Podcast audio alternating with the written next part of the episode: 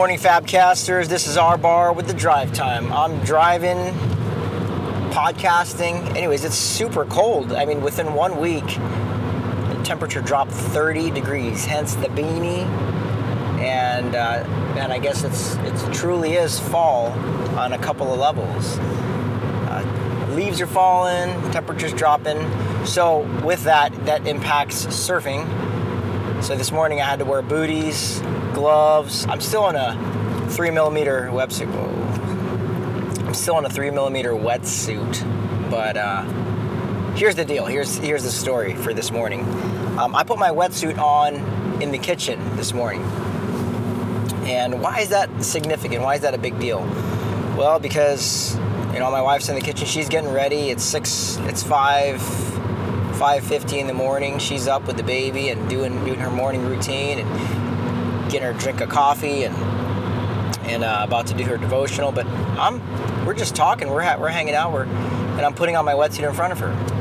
Now that's a big deal because it wasn't until a few years ago that I mean I used to sneak out of the house. And I had this I had this um, I don't know fear I lived in a lot of fear before, and it, it, wasn't too in the distant past where I would sneak out of the house and hide my wetsuit, and then and then say I'm going to go, uh, you know, work out with people at work, but it, it wasn't. I was going surfing, and the fear in my mind was, well, I don't want my wife to know that I'm having fun, and maybe she wants to have fun, like all kinds of mess in my mind that turned out to be a life of secrecy. So, uh, years ago, uh, lived in Hawaii and, and I was surfing a lot, but you know, the funny thing, not the funny thing, but the truth was I was, I was being secretive again. So I surfed with uh, a buddy of mine who he's not a believer, really doesn't doesn't seek out a relationship with the living God, with Jesus Christ, with the church. Um, kind of crass, you know, just speaks his mind, and, you know, says a lot of uh, what what Western people would consider uh, cuss words, um, a lot of innuendos. But anyways, he said one time, this is my non-believer friend now. He's like, oh, uh, he said something about are you are, are you gonna go home and uh, see your wife now? Something like that. I forgot what it was honestly. And i said to him to my non-believing friend i said oh no no no man. I just i just keep my i, I keep my personal and my my uh, i keep my personal life separated from my surfing life. Something like something silly. And my my non-believer friend says wow. That is shocking coming from you I would think you'd have, you'd be honest, and and so that convicted me. And I told him uh, a couple years later, like, man, you you spoke truth into my life.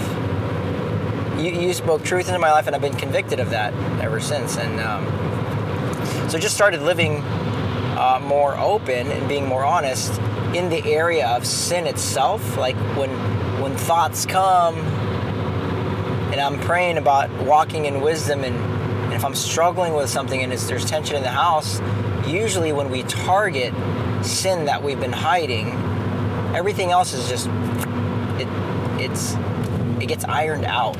Like it like the tension just disintegrates in the midst of the of, of sin being exposed. Um, so we we cultivated that lifestyle, my wife and I, and uh, little things like this like being ashamed of, uh, of how I start my day. You know? And so hence here's where I'm at now. Putting on putting on my, my wetsuit in front of my wife and we're talking and pray in the morning. I, I, I actually laid my hands on my wife's head and I said, Thank you, Father, that you get to express love to my children today through my wife she's she's receiving the truth, right? She's yes. Thank you, God. That we don't pray. We we do not pray. Um, Lord, help me to parent better. Lord, give me the strength. No, we don't pray like that because we already have it.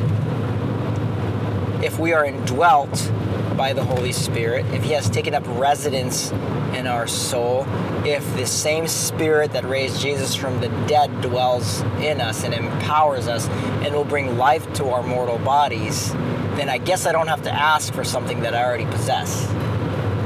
So I think to act, to pray like this, Lord, would you just help me to parent better, or Lord, give me the strength. It it it undermines the indwelling ministry of the Holy Spirit, and it and it discounts the filling ministry of the Holy Spirit, and it it negates all the promises of God, because all the promises of God are yes and amen. So what that means, practically speaking, is thank you, Father that I have all the resources capable of being a conduit of your love towards my kids today.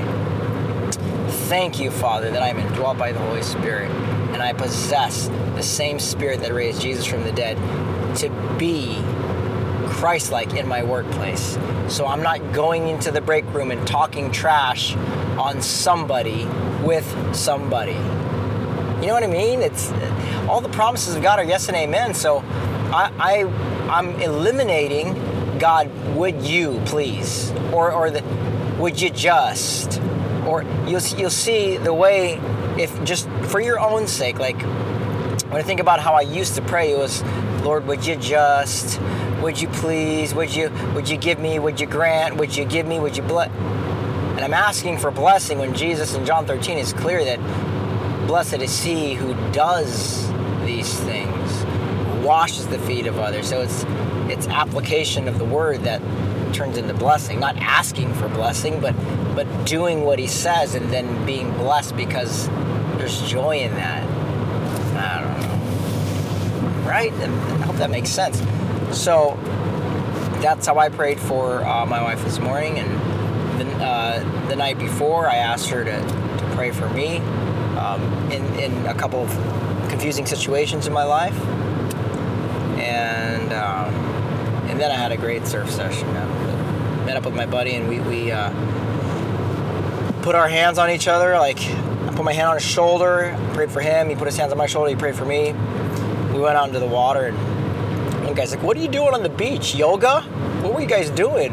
And I just started laughing. Like, no, it's the opposite of yoga. I'm not. I'm not we weren't practicing uh, some Eastern religion. They're trying to grow a third eye on my on my forehead. Car! Those two cars almost hit. Not paying attention. Probably on their cell phones or something. But yeah, uh, had a great time in the water. Awesome time. Met another believer in the water, and I this guy was ripping right, and I go, man, you are ripping, and he goes, no, no, I said you are you're shredding. He goes, You know who's shredding? The Lord Jesus Christ. I just love it. That's, that's my brother John. John out there. Not only is he a good surfer, but he's solid in the Lord. Anyways, uh, I got all that from that it's cold and I put on my wetsuit this morning. But uh, I hope you Fabcasters, I pray, I pray you have a good day. No, no, no. I pray that you realize that the day is good because Jesus Christ dwells in you and that you get to love, you get to give away God's love in your work and in your home, and any any voice of condemnation that you hear, thank God that you can resist that and then draw near to Him. Anyways, this is our Bar signing off. Peace.